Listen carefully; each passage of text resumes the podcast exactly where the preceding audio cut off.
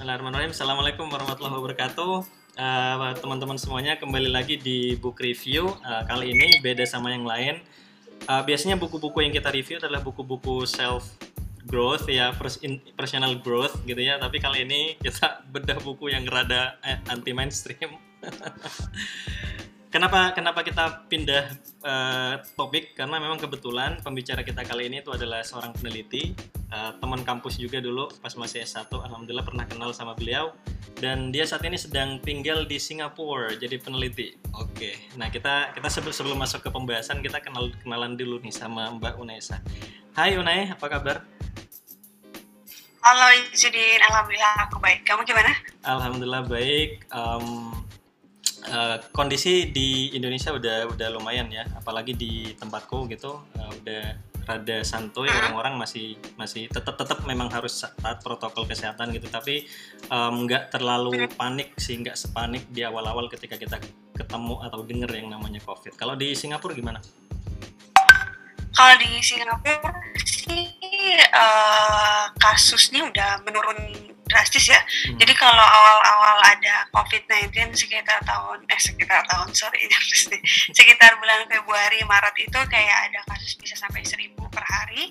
Sekarang itu kemarin udah kayak seminggu hampir seminggu gitu udah nggak ada kayak zero cases uh, di Singapura. Jadi alhamdulillah sih kalau di Singapura kasusnya semakin menurun semakin semakin menurun semakin ke sini hmm. terus kita juga udah kayak hampir kayak nggak ada kasus COVID-19 sama sekali tapi di sini masih tetap harus pakai masker sih hmm. ke mana-mana gitu okay. aku nggak pakai masker karena uh, di, kebetulan di kantor lagi sendiri kalau ada orang di kantor tetap harus pakai masker hmm, oke okay, oke okay.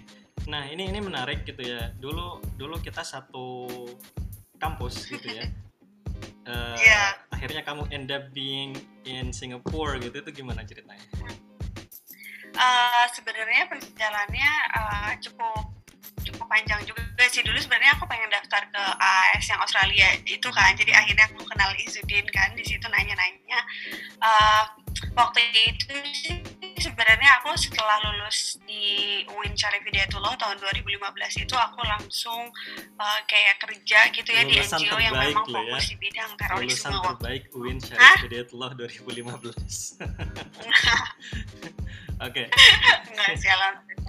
Ah, jadi waktu itu uh, jadi emang beres dari S1 aku langsung kerja di bidang terorisme dan waktu itu pokoknya ada ada singkat cerita ada dapat beasiswa segala macam ke Singapura. Hmm.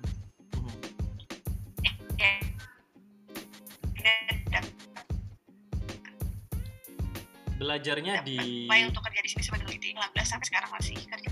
Belajarnya di mana Uni? Bisa di mungkin di uh, aku di S Raja Ratnam School of International Studies di RSIS. RSIS ini sendiri merupakan bagian dari Nanyang Technological University and di Singapore. Tapi kalau di RSIS ini ada uh, yang mata kuliah yang memang fokus di strategic studies dan aku ngambil mata kuliah itu karena memang aku pengen mau belajar lebih dalam terkait isu-isu terorisme terus keamanan internasional. Oke okay, oke. Okay. Nah, buku yang kemarin kamu kasih ke aku itu adalah kumpulan artikel gitu ya, yang kemudian dijadiin satu. Topiknya adalah uh, uh, ada satu atau dua bab mungkin yang akan kita bahas di awal gitu ya dari book chapter itu. Uh, um, tapi sebelum sebelum sebelum masuk ke situ gitu, itu uh, akhirnya kemudian kamu tertarik gitu untuk uh, meneliti itu gitu ya, mengkaji tentang terorisme itu gimana ceritanya? Lagian dari dari background pendidikan bukan background pendidikan sih, maksudnya uh, bukan stereotyping gitu ya tapi kan kamu ya semacam you are woman gitu loh ya, ya, ya. why why hmm. why did you get interested in the topic gitu loh uh, sebenarnya sih kalau tertarik kenapa pengen mengkaji tentang terorisme itu sebenarnya sih bukan karena aku memang benar-benar passionate pertamanya ya hmm. jadi waktu itu memang kayak aku pengen uh, pengen nyobain kerja gimana sih habis S1 kemudian waktu itu yang ada lowongannya itu kerja di NGO yang memang uh, mengurusi isu-isu terorisme gitu. Sebenarnya dari situ dari situ akhirnya aku kayak eh, kayaknya aku tertarik deh untuk mengkaji lebih dalam uh, terkait masalah terorisme terutama yang berkaitan sama perempuan gitu kan. Nah uh, kenapa aku suka buku ini karena waktu itu pas lagi uh, zaman zamannya ISIS itu sekitar baru muncul itu tahun 2014 2015 kan. Mm -hmm. Nah di situ aku pas lagi aku pertama kali kerja di NGO juga aku ditugasinnya untuk kemudian meneliti terkait dengan gimana sih keterlibatan perempuan di dalam kelompok ekstremis dan juga di dalam kelompok teroris. Nah tapi artikel-artikel yang kemudian aku dapatkan pada saat 2014-2015 itu biasanya argumennya itu adalah oh ini perempuan sekarang mulai uh, join atau bergabung di kelompok teroris nih. Hmm. Berarti ada new threat ada ada ada ancaman baru dari perempuan gitu. Oke, okay, maksud aku oke, okay, tapi aku pengen memahami lebih dalam kenapa sih perempuan itu pengen bergabung dengan kelompok hmm. ekstremis tapi beyond dari cuman melabeli perempuan sebagai ancaman baru gitu. Aku pengen memahami apakah kemudian struktur sosial antara perempuan dan laki-laki yang berbeda ini kemudian um, memberikan pengaruh terhadap motivasi katakanlah atau peranan atau bagaimana kemudian media uh, mengcover atau memproyeksikan perempuan di dalam tulisan-tulisan mereka gitu hmm, sih. Hmm. Dan kemudian pas aku nemuin buku ini, wah buku ini tuh hmm. bener-bener yang menurut aku pas karena dia membahas dari soal gendernya ada, kemudian soal terorismenya dan soal perempuan yang menurut aku dia pas gitu karena uh, pas lagi aku baca buku ini tuh buku ini tuh jadi kayak semacam mengajarkan aku untuk selalu mempertanyakan gitu, mempertanyakan kenapa sih perempuan mau join gitu, kenapa kenapa media kemudian uh, menggambarkan perempuan itu cukup berbeda gitu, apalagi dengan istilah uh, teroris radikal gitu. Kemudian juga kenapa media barat uh, berbeda ketika menggambarkan misalnya uh, perempuan perempuan-perempuan yang join di dalam uh, kelompok ekstremisme. Jadi buku ini itu menurut aku membawa aku untuk berpikir lebih kritis terkait dengan posisi perempuan di dalam kelompok ekstremisme. Hmm, gitu. Okay. Jadi yeah. rekomendasi banget buat teman-teman yang pengen mempelajari lebih jauh terkait dengan perempuan dan kelompok ekstremisme. Hmm, hmm, hmm. Oke, okay, buat teman-teman uh, audiens semuanya, sekedar disclaimer dulu gitu ya sebelum kita lanjutkan lagi. Ini karena memang um, apa nggak uh, memungkinkan buatku gitu ya untuk kemudian menggunakan earphone karena memang harus suaranya harus ada input sama outputnya karena ini kita rekam. Jadi kalau misalnya ada dengar hal-hal apa kayak berisik-berisik dikit-dikit gitu ya nah itu itu anggap sebagai background aja gitu ya.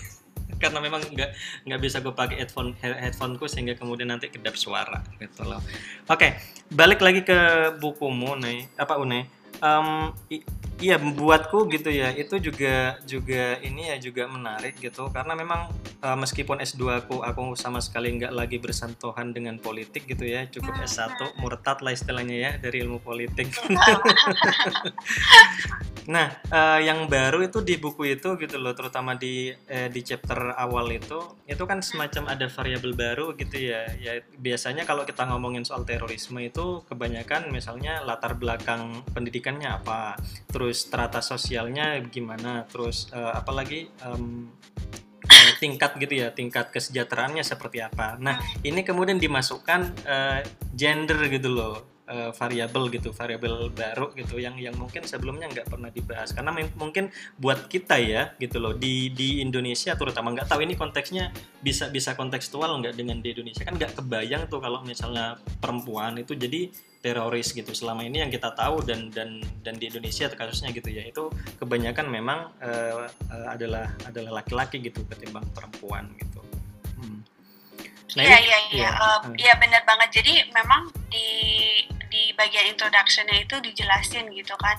Tadi kan seperti yang kayak Izudin bilang bahwa uh, sebagai pembaca gitu, sebagai pembaca misalnya kita bakalan lebih kaget kalau kita menemukan uh, menemukan ada berita terkait dengan perempuan bergabung dengan kelompok ekstremisme gitu kan. Mm-hmm. Padahal uh, di dalam penelitiannya si penulis ini dia menemukan bahwa sebenarnya perempuan itu sudah bergabung dengan kelompok ekstremisme. Mm.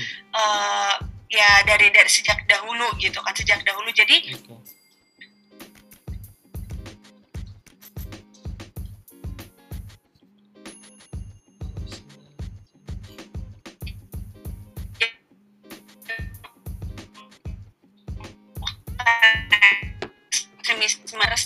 terhadap perempuan itu memang uh, sifatnya kan feminis kan feminin gitu hmm. lemah lembut kemudian peaceful anti violence gitu sehingga sehingga itu itu yang kemudian dikritik sama buku ini gitu. Kenapa kemudian ketika kita sebagai pembaca gitu, jadi di kritik memang di bagian introduction itu dia mengkritik pertama peneliti, kemudian juga juga para media yang kemudian menggambarkan seolah-olah kalau misalnya perempuan bergabung dengan kelompok ekstremisme itu pertama perempuan itu tidak memiliki sifat keperempuanannya lagi yang tadi sifat femininnya itu okay. sehingga perempuan itu akhirnya digambarkan sebagai makhluk yang lebih kejam hmm. lebih kejam sebagai devil gitu sebagai uh, sebagai makhluk yang lebih kejam karena ia tidak tergambar gitu di dalam bayangan kita kok bisa perempuan melakukan aksi kekerasan gitu? Padahal sebenarnya itu hal-hal yang wajar aja karena sebagai makhluk manusia itu pasti kita punya sifat feminin maskulin gitu. Cuman karena struktur apa bukan struktur ya konstruksi uh,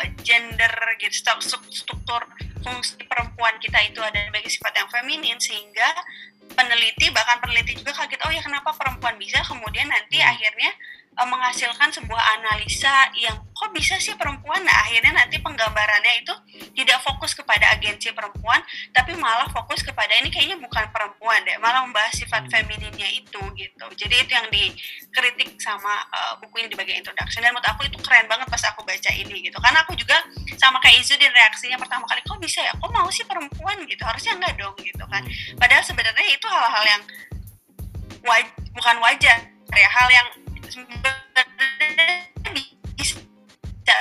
terjadi dan mungkin terjadi baik bagi perempuan maupun laki-laki untuk terlibat di dalam kekerasan. Hmm. Iya. Yeah. Uh, apa yang ngomongin soal perempuan, misal keterlibatan perempuan gitu ya di di ya mungkin sekarang hmm. mungkin mungkin sebenarnya kan keterlibatan perempuan dalam eh, medan perang gitu itu itu nggak nggak cuman sekarang gitu loh ya. Kalau kita lihat uh, baca sejarah uh, gampangnya kita nonton film aja gitu ya. Banyak di situ keterlibatan perempuan meskipun keterlibatannya dia nggak nggak pegang senjata nembak gitu ya. Tapi mereka menjadi tim medis misalnya. Terus mereka ya mensuplai ransum uh, para para apa para uh, ya mereka yang terlibat di uh, dunia apa di di perang gitu ya waktu itu gitu. Nah uh, menurutmu gitu uh, apa apakah memang memang keterlibatan gitu loh perempuan itu dalam terorisme itu memang sebagai sesuatu yang natural gitu loh. Karena memang ada ada sejarahnya loh gitu keterlibatan perempuan itu. Lintas agama gitu ya kalau kita lihat itu keterlibatan perempuan dalam perang gitu loh. Rootnya ada nggak misalnya memang memang memang keterlibatan mereka itu itu sebenarnya memang natural gitu. Karena memang dari dulu dari dulu ada ada sejarahnya loh seperti itu atau atau atau karena karena karena frustasi dan lain sebagainya gitu loh sehingga kemudian bisa berbeda-beda gitu loh. Di satu tempat di mana perempuan itu misalnya punya punya kebebasan maka sebenarnya mereka nggak nggak kecenderungannya untuk untuk terlibat dalam terorisme itu lebih kecil loh gitu. Ketimbang mereka misalnya di mana di, di, di tempat di mana perempuan itu di oppressed gitu. What do you think? Oh oke, okay. jadi kalau berdasarkan buku ini sih sebenarnya kan dia di dalam buku ini dia nggak cuma membahas terkait dengan perempuan-perempuan yang terlibat di kelompok misalnya katakan uh, Islam extremism aja dia juga ngelihat kayak misalnya LGBTI itu yang Sri Lanka itu yang Tamil hmm. yang berdasarkan karena uh, yang memang perempuannya itu bukan cuma perempuan sih emang komunitas Tamil itu teropres gitu kan di hmm. Sri Lanka gitu kan terus kita bisa lihat bahwa perempuan di situ masih emang ada sih muncul motivasi untuk bergabung dengan kelompok Tamil Tiger supaya mereka pertama bisa mendapatkan uh, kemerdekaan mereka gitu kan hmm. terlepas dari opres opres operation yang telah mereka alami hmm. dan yang kedua juga bisa mendapatkan kayak semacam woman liberation gitu kan uh, hak-hak perempuan perempuan supaya uh, kemudian semakin terpenuhi. Tapi juga dia juga membahas misalnya perempuan-perempuan di dalam uh, konteks di wilayah barat gitu. Yang ya wilayah barat misalnya kayak leftis gitu atau uh, red army gitu. Itu kan konteksnya di di di negara-negara barat di mana mereka sebenarnya sudah uh, menikmati adanya uh, gender equality gitu kan. Tapi ternyata juga perempuan juga uh, tertarik untuk bergabung dengan kelompok-kelompok yang memperjuangkan uh, I don't know, memperjuangkan nilai ideologi-ideologi tertentu hmm. dan juga menjustifikasi penggunaan kekerasan. Jadi kalau menurut aku dari bacaan buku ini itu memperlihatkan bahwa sebenarnya perempuan itu sama gitu dengan laki-laki hmm. bahwa ketika misalnya dia tertarik untuk bergabung dengan sesuatu kelompok yang kemudian nanti menjustifikasi adanya kekerasan, itu ya faktornya bisa beragam gitu dan aku nggak bisa bilang itu nature ya tapi itu merupakan proses panjang gitu katakanlah kita tertarik kemudian kita ingin uh, melihat bahwa kekerasan itu adalah salah satu uh, alat untuk mencapai uh, goal kita itu prosesnya panjang motivasinya juga bisa panjang Uh, tapi menurut aku ya itu lagi lagi lagi perempuan itu bisa kemudian tertarik untuk bergabung dengan kelompok teroris atau ekstremis dalam konteks apa pun tapi mungkin alasannya bakal bakal berbeda gitu. Oke mm -hmm. oke. Okay, okay. Nah sebelum sebelum ke situ gitu ya karena karena mungkin ini mungkin uh, kamu memang sejak awal gitu uh, ngebahas tentang woman atau gender dan terorisme atau kamu awal-awal kuliah di situ terus kemudian mulai menjadi peneliti di situ tertarik pada isu terorisme in general gitu? Oh, sebenarnya sih awalnya tertarik uh, uh, masalah perempuan dulu ya karena hmm. aku memang kerja besok itu bahas tentang perempuan tapi itu waktu itu aku sempat stuck kayaknya ngebahas perempuan gitu-gitu aja deh. Maksudnya uh, karena banyak artikel nulis kayak perempuan sekarang menjadi ancaman baru gitu kan. Nah tapi setelah baca uh, buku ini itu aku aku senang karena menurut aku buku ini tuh juga kayak mengkorek-korek gitu gimana sih bagaimana struktur struktur patriarkis itu akan berpengaruh terhadap misalnya motivasi perempuan gitu hmm. atau misalnya terhadap peranan peranan perempuan gitu kalau di kelompok pembahasan ekstremis atau terorisme itu kita bisa lihat ya hmm. ada banyak tulisan yang akan misalnya me, me, me, me, meneliti gitu tentang evolusi peran perempuan yang tadinya pasif sekarang aktif tapi kita nggak nemuin hal yang kayak gitu banyak di di di laki-laki kenapa gitu berarti kan berarti kan memang kalau di pengalaman perempuan sebagai pelaku kekerasan itu ya berbeda dengan laki-laki jadi sekarang aku tertarik tapi ya dulu tertarik terus sempat nggak tertarik terus tertarik lagi gitu sih hmm. kayaknya itu lumrah sih dialami peneliti hmm. nggak sih kayak hmm. kita stuck di ide ini kayak aduh nggak kita cari ide yang lain gitu hmm, oke okay, oke okay. Nah, uh, kalau boleh uh, tahu lebih dalam nih misalnya tentang apa yang kamu kerjakan gitu sebagai peneliti di situ. Terlepas dari uh, buku gitu ya, yang yang yang barusan kita bahas.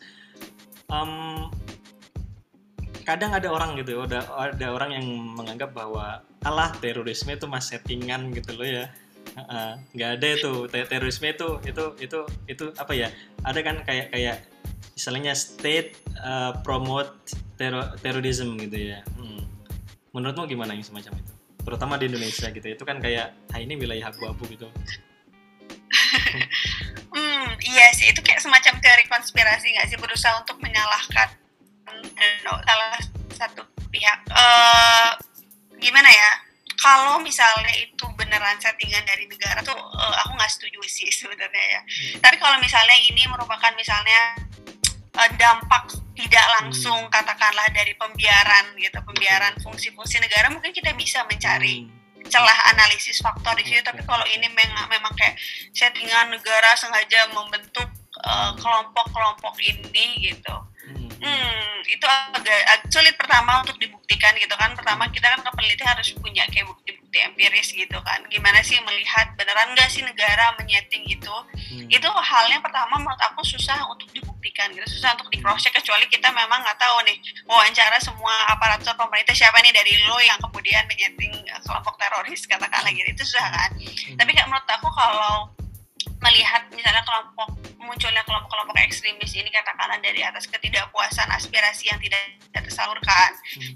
atau misalnya adanya ketidaksetaraan di dalam masalah ekonomi atau masalah-masalah lain gitu yeah. menurut aku itu kita masih bisa tapi itu bukan berarti aku bilang bahwa itu kelompok ekstremis disaring sama negara ya itu kayaknya terlalu jauh sih yeah. menurut aku jadi ya oke okay. hmm. nah nah kalau ini kalau wilayah kajianmu sering nggak kamu misalnya mengkaji tentang kasus-kasus yang ada di Indo gitu loh?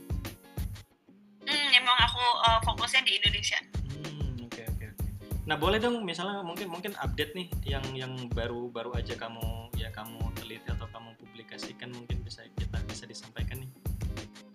Hmm, yang baru aku publikasikan itu terkait FTF, tapi aku pernah nulis juga sih tentang uh, oh yang baru aku publikasikan terkait dengan perempuan aja itu yang paling inget soalnya. Okay, okay. Jadi aku baru publikasi uh, tulisan tentang uh, women in jihad Indonesia konteks. Hmm. Jadi itu aku uh, membahas jadi walaupun misalnya nih di, di, di, di Indonesia itu kan sejak tahun 2016 kita tahu ada Dian Yulinovi kan uh, calon pelaku uh, bom bunuh diri perempuan pertama di Indonesia gitu. Hmm. Nah aku lihat misalnya perempuan-perempuan yang kemudian mereka uh, menjadi pelaku aksi teror ya, jadi pelaku aksi teror. Kemudian aku melihat uh, apakah kemudian perempuan-perempuan ini memang memiliki skill dan capabilities kayak laki-laki gitu misalnya hmm. untuk akses uh, akses senjata itu apakah mereka punya terus apakah mereka memang pernah melakukan aksi kayak physical training kayak laki-laki atau enggak terus apakah mereka misalnya bisa membuat senjata atau enggak gitu nah kemudian dari kasus-kasus yang ada di Indonesia aku lihat bahwa memang pengalaman perempuan sebagai pelaku aktor kekerasan itu berbeda dengan laki-laki hmm, okay. kalau di kasus Indonesia at least yang aku lihat itu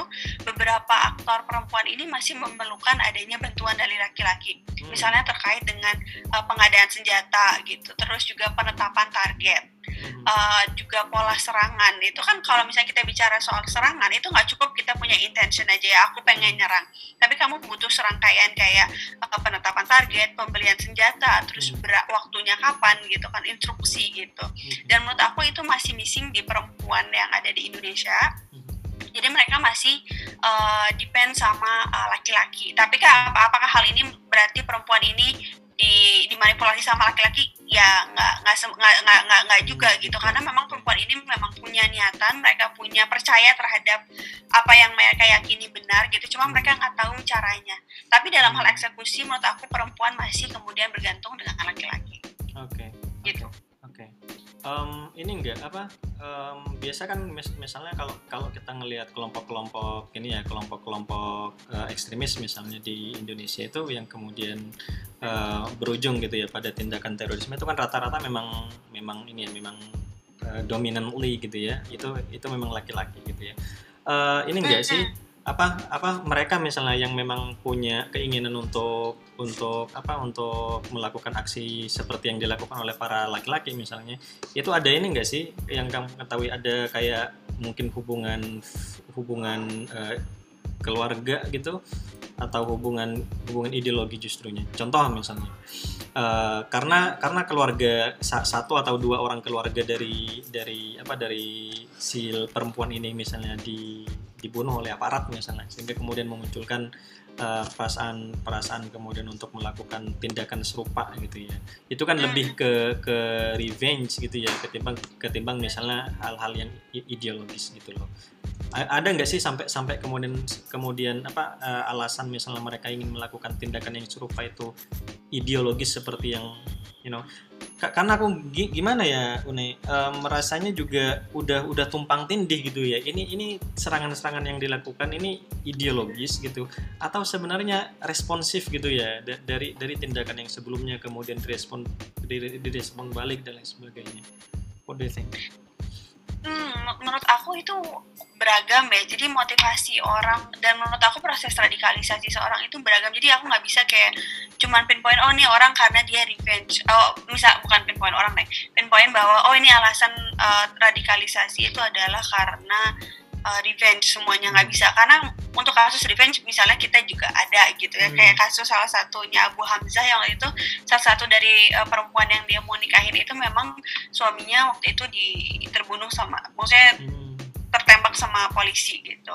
Itu mungkin ada kasus soal revenge. Tapi kalau misalnya lihat dari interviewnya gitu interviewnya Dian Yoli ya Dian Yolinovi dia memang meyakini bahwa ideologi yang dia uh, percaya itu benar gitu jadi dengan cara melakukan uh, martyrdom itu adalah salah satu bagi dia untuk mendapatkan rewards gitu jadi menurut aku ada juga oh, perempuan yang memahami ini sebagai alasan ideologis gitu. Tapi yang kayak karena kaitan keluarga juga ada, misalnya perempuan-perempuan yang pergi ke Suriah karena pengen ikut suaminya gitu. Tapi apakah semuanya enggak? Enggak juga. Kalau kita lihat dari beberapa kasus perempuan yang pergi ke Suriah juga, mereka juga misalnya meyakini bahwa uh, berada di dalam sistem kekhalifahan itu lebih menjamin mereka gitu dibandingkan tinggal di Indonesia. Itu kan berarti mereka punya semacam analisis terhadap fungsi negara dong. Menurut aku itu perempuan di situ berarti punya alasan yang cukup politis juga kenapa mereka pengen pindah karena mereka merasa fungsi negara di Indonesia itu gagal gitu. Hmm. Jadi uh, menurut aku alasan orang kenapa mereka kemudian ingin bergabung dengan kelompok ekstremis atau teroris itu sangat sangat beragam gitu. Hmm. Jadi nggak bisa cuma kayak revenge atau relationship atau repent atau respect. Okay. ya ada nggak sih misalnya uh, sel- uh, menurut kamu gitu kayak hubungan gitu ya antara antara fungsi perempuan misalnya yang tadi yang yang aku, aku bilang di negara-negara yang itu relatif uh, bebas gitu ya punya akses uh, uh, demokratis lah gitu ya kita sebut gitu ya. dengan mereka uh, para perempuan gitu ya. Uh, yang yang tinggal misalnya di negara-negara yang cukup represif gitu. Uh, likelihood mereka gitu ya untuk melakukan tindakan uh, terorisme gitu.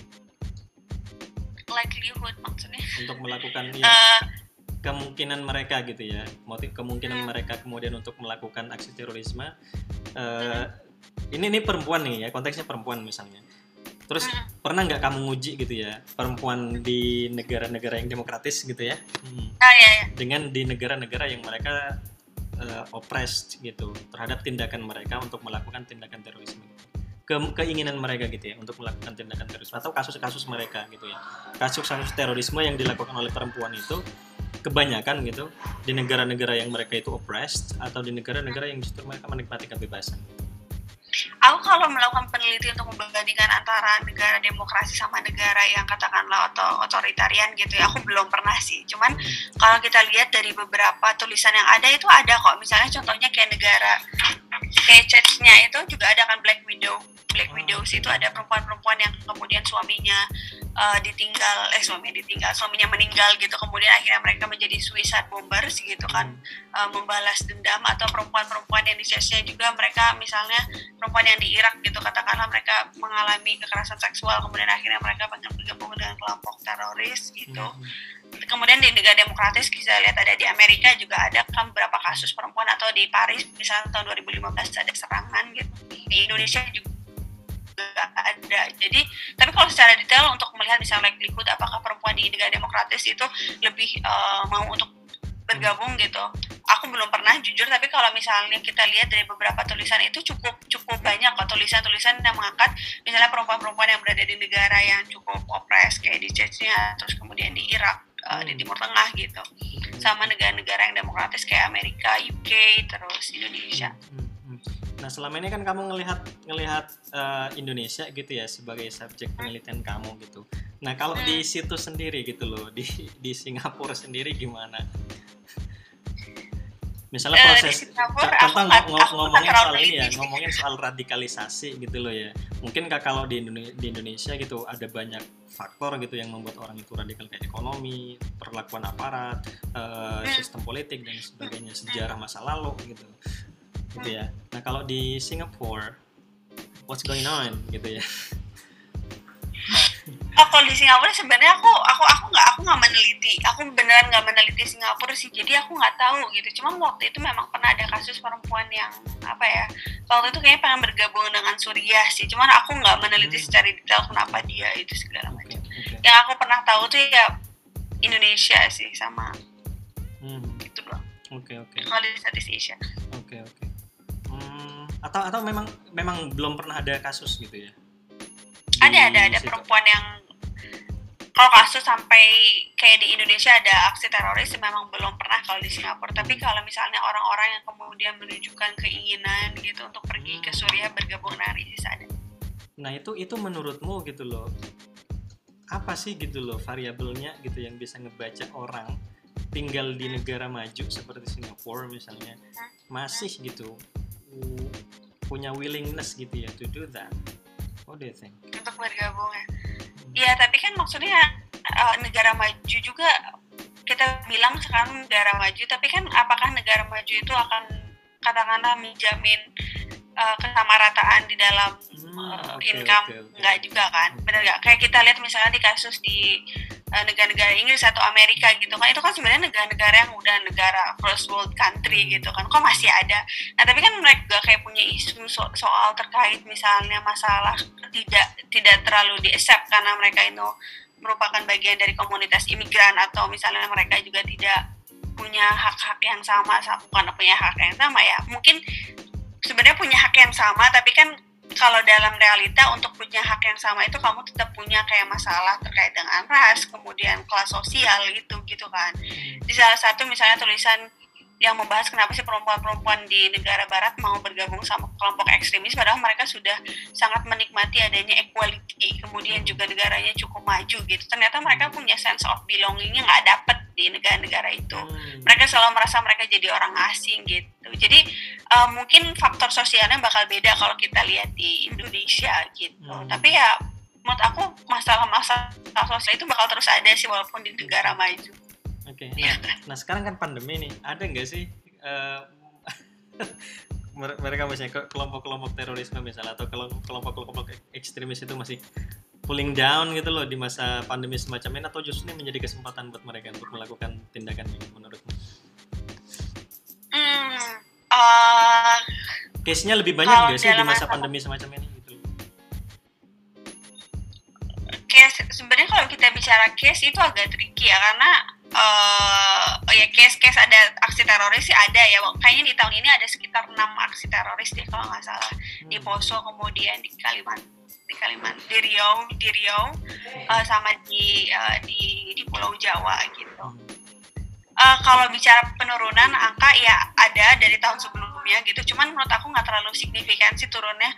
Tahun kemarin kayaknya ada sekitar kayak 9 sekarang serangan gitu tahun sekarang ada enam. Itu maksudnya tiga oke lah. Tapi menurut aku nggak terlalu nggak terlalu nggak terlalu nggak terlalu apa ya nggak terlalu signifikan berkurangnya gitu. Karena pertama menurut aku walaupun ada COVID-19 di Indonesia kan kayak kayaknya masih Santai masih ya. bebas-bebas aja nggak sih Indonesia masih bebas-bebas aja nggak sih? Cuman memang ada ada ada ada semacam himbauan dari beberapa kelompok, misalnya kelompok pro pro ISIS untuk bilang supaya kayak followernya supaya mereka lebih baik untuk diam di rumah dibandingkan uh, pergi untuk berperang berperang as dalam artian yang mereka yakini ya. Uh, ya ada sih ada sih ada ada penurunan tapi ya nggak tahu apakah bilang signifikan atau enggak dan menurut aku untuk untuk misalnya dalam masa COVID-19 ini masih sulit untuk melihat apa sih sebenarnya dampak dari COVID-19 terhadap uh, kelompok terorisme gitu. Mungkin setelah pandemi ini berakhir, katakanlah satu tahun, 2021, maka kita bisa mendapatkan gambaran yang lebih jelas bagaimana COVID-19 ini benar-benar berdampak terhadap uh, katakanlah pergerakan dari kelompok-kelompok ekstremis dan teroris Hmm. di Indonesia ataupun di wilayah Asia Tenggara. Karena kalau sekarang uh, menurut aku selama COVID-19 ini mereka masih masih terus uh, misalnya melakukan aksi rekrutmen kemudian juga uh, aksi kekerasan. Iya, iya. Jadi kayak kurang berpengaruh gitu. Hmm.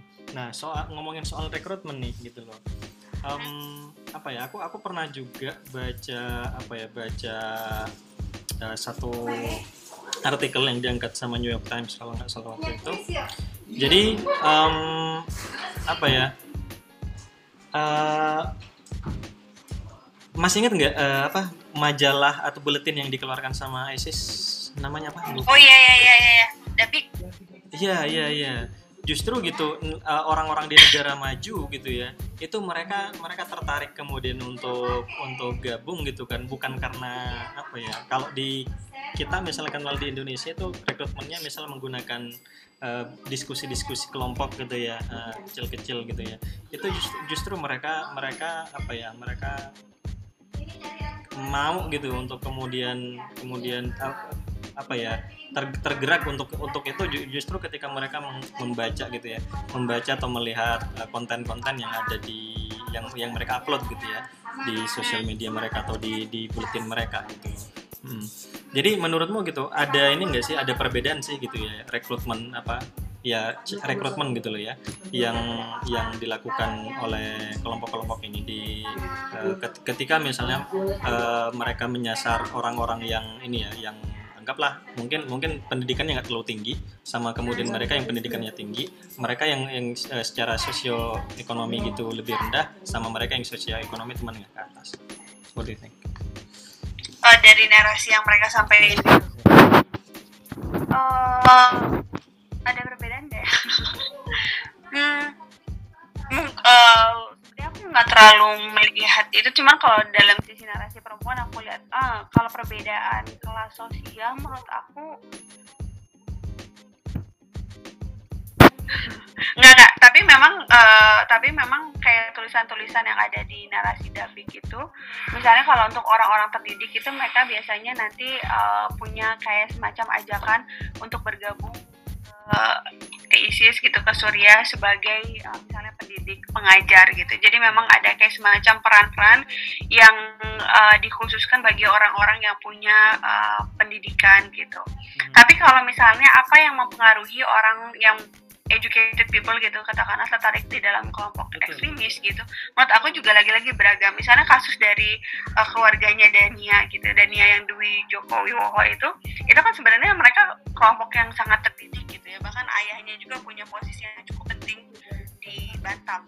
Hmm. gitu maksudnya itu educated people middle class gitu. Tapi ternyata alasan yang kenapa kemudian mereka pengen akhirnya bergabung ke ISIS itu adalah karena mereka memang mempercayai bahwa misalnya uh, sistem khilafah itu adalah sistem yang paling baik. Atau mereka pengen lebih memahami merasakan bagaimana sih hidup di ala-ala zaman Rasulullah gitu. Jadi menurut aku uh, narasi-narasi apa yang pas untuk middle class atau negara narasi yang untuk perbedaan kelas itu nggak terlalu jauh berbeda gitu. Karena ya ternyata orang-orang yang educated people juga bisa tertarik dengan uh, narasi-narasi yang selama ini dipropagandakan oleh ISIS dan itu nggak terlalu jauh beda gitu sama uh, sama kelompok-kelompok lain. Jadi kalau misalnya ada argumen yang menyatakan bahwa ekonomi merupakan salah satu faktor utama uh, kenapa seseorang mau bergabung dengan kelompok ekstremis, ternyata enggak juga ya. Ternyata orang-orang middle class juga tertarik dengan narasi-narasi yang sama yang memang tadinya kita sangka itu lebih berpengaruh terhadap orang-orang yang katakanlah kurang sejahtera gitu atau tidak terlalu berpendidikan. Okay. Berarti berarti uh, oh, apa sem semua dari kita sebenarnya gitu uh, punya potensi untuk itu gitu ya? Saya kira ya punya karena dalam satu titik dalam hidup kita kita pasti merasa kayak uh, aduh kita nggak berguna gitu kita kan pengen punya juga rasa sense of belonging gitu kan kadang kalau misalnya terlalu lama di komunitas di mana kita dianggap nggak berguna atau nggak punya rasa kebersamaan gitu pasti kita kan pengen mencari sesuatu lain di mana di kelompok lain yang kita merasa karakteristiknya sama sama kita gitu. Oke, okay. Um, uh, ada ada banyak apa?